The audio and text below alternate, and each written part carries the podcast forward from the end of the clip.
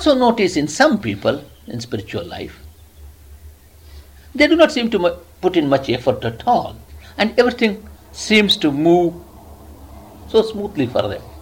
Everything seems to fall into proper place in their case. Whereas in some others, there's no end for the obstacles, one after another. They are tired out by simply in the effort only to remove the obstacles. How do we account for this kind of thing? Naturally, you see, with our own limited way of looking at it, we will say, oh, God is very unjust. That's how sometimes we even declare God is dead. because we want Him to be doing all our jobs for us, you see. That's a kind of material outlook for us, you see. Most of us are materialists. For us, this world is the end. That's what Swami Vivekananda used to say. World is the end and God is the means. That's materialism. God is the end and world is the means. Is spirituality. So we have got to see what we want. So if we have obstacles, there must be something in the way in which I can help myself also. It's not that God is un- unjust. Naturally, to our limited way of looking at things, one gets a doubt in relation to these things. But we are not aware what effort one person has put in, maybe in the past sometime, or maybe even in the last birth. We do not know. Now, the Hindus by and large believe in continuity of life. This birth is only one opportunity, that's all. There are many more opportunities coming like that, and many have come in the past. So a person might have put in great effort in the spiritual direction in his previous birth, and this time everything seems to work out so easy for him. Whereas in the other person who has not put enough effort, he is doing it now, that's all. The obstacles are there, and he tries to work them out. So, this law of cause and effect holds good not only in the material life outside, it holds good even in our mental and spiritual life. Whatever way we think and try to clear our mental field, that way we try to progress. So if we are careless about it, we pay the penalty for it. We have got to work hard to remove the obstacles. After all, we sow what we reap. Good, good, bad, bad, and none escape this law. So not only in physical actions, the effects come back to us, even in our mental and spiritual field also, the results come back to us. We keep on sending, you know, that little quotation which I often repeat. Huh? Uh, the little boomerangs we keep on sending from morning till evening in our mental life, you see. They come back to us. Nobody can escape them. Though we hope it won't come back to us, yes. They all come back to us. So one has got to be careful in judging, passing a judgment on even in spiritual side. It's not that God is there doing, doing everything for us. He has set every, set, kept everything in motion, as it were. His presence is there, but He is there as a witness standing behind, having given us freedom to act. So, even coming into our heart, He knocks, wants to come in, but if we don't permit, He won't come in. So, if one is fortunate and in his life, divine life, divinity has come in, it's because He has unlocked the doors. so, that much self effort everyone has to do. Because all great spiritual teachers we find have emphasized more or less on self effort. God, of course, dwells within us. if He is there already, then one may ask, why should I bother? What do I seek if He is there already? I needn't make any effort at all. Why any emphasis on spiritual life and self effort? One may ask this question. For one who is aware of this reality, well, no effort is necessary.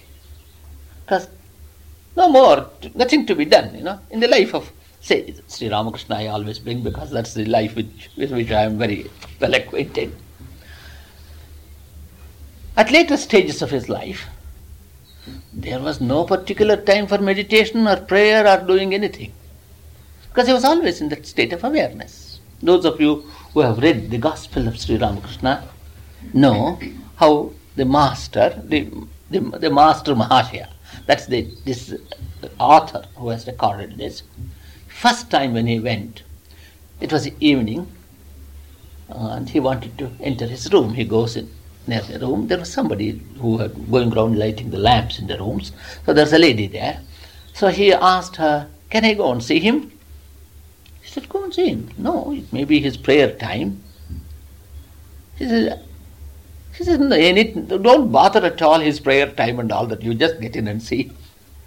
So he went and met him and apologized to him having entered at this evening hour when it is prayer time. He said, Oh, prayer. Don't worry about that. I have no particular t- rules or time for it, he said. See, a man who has become aware of divinity and who lives in that consciousness all the 24 hours of the day, for him, no particular time is necessary. But for us, a strict discipline is laid out. Look here, you've got to pray in the morning and evening, so much time you must spend, and these are the various steps you must follow. All these rules are laid out. Why? That's the only way I do something. Otherwise, I won't do even that. It is like children study hour, you know. So you must see that the children sit for the study time and read. Otherwise, they are there just outside, you see. So you have got to impose that and see it is observed. Then once he gets used to it, he becomes well established. Then he, you see, you find him, he takes books and reads. You don't need to say much. But till he is well established in that habit, you have got to impose the rules. The same thing is true of spiritual life. I have not become aware of the reality that's within. So I simply cannot say, it is there, why should I bother about it? As I am not aware, I say, don't live constantly in the awareness and that awareness. I have got to make effort to bring up that awareness within me. We are so ignorant about it, simply talking will not have any help. So all effort must be directed to get rid of this ignorance. Because all this problem in this world is, you can use this word, original sin in man is, and in human beings is, ignorance. Because of ignorance, I am not aware of this reality. My own infinite dimension, I am not aware. Being unaware of it, I direct my heart's desires in various other directions. I try to run round and catch these other things of the world. I find pleasure is there outside. And when I get it, then I find no, pleasure has gone out of it. It's only a problem, new problem I have acquired. So this goes on in life. But sooner or later I will discover happiness is not there, it's here. But where is it? I'm not sure. Where? So I keep on seeking it outside and acquiring things and spending so much of time and energy on it every time to become disappointed. So the greatest want is this want of communication with this ultimate reality, the kingdom of God within us. I want to communicate with it. But I don't know. Even that I am not aware. I've got to do that. So, uh, being ignorant, I keep on seeking for things outside. So, the effort is to somehow to become aware of this reality which I have completely forgotten, because of which my desires go out into various fields of activity. And then comes karma. Know, these are the three things. First is ignorance, then come desires, then comes activity. We become involved in action.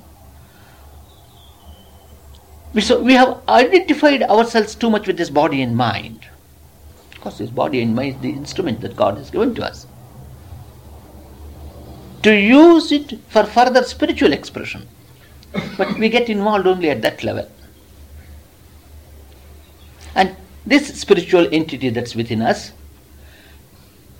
living in close contact with body and mind, has lost its identity, as it were. Only body and mind we are aware, not of the spiritual dimension.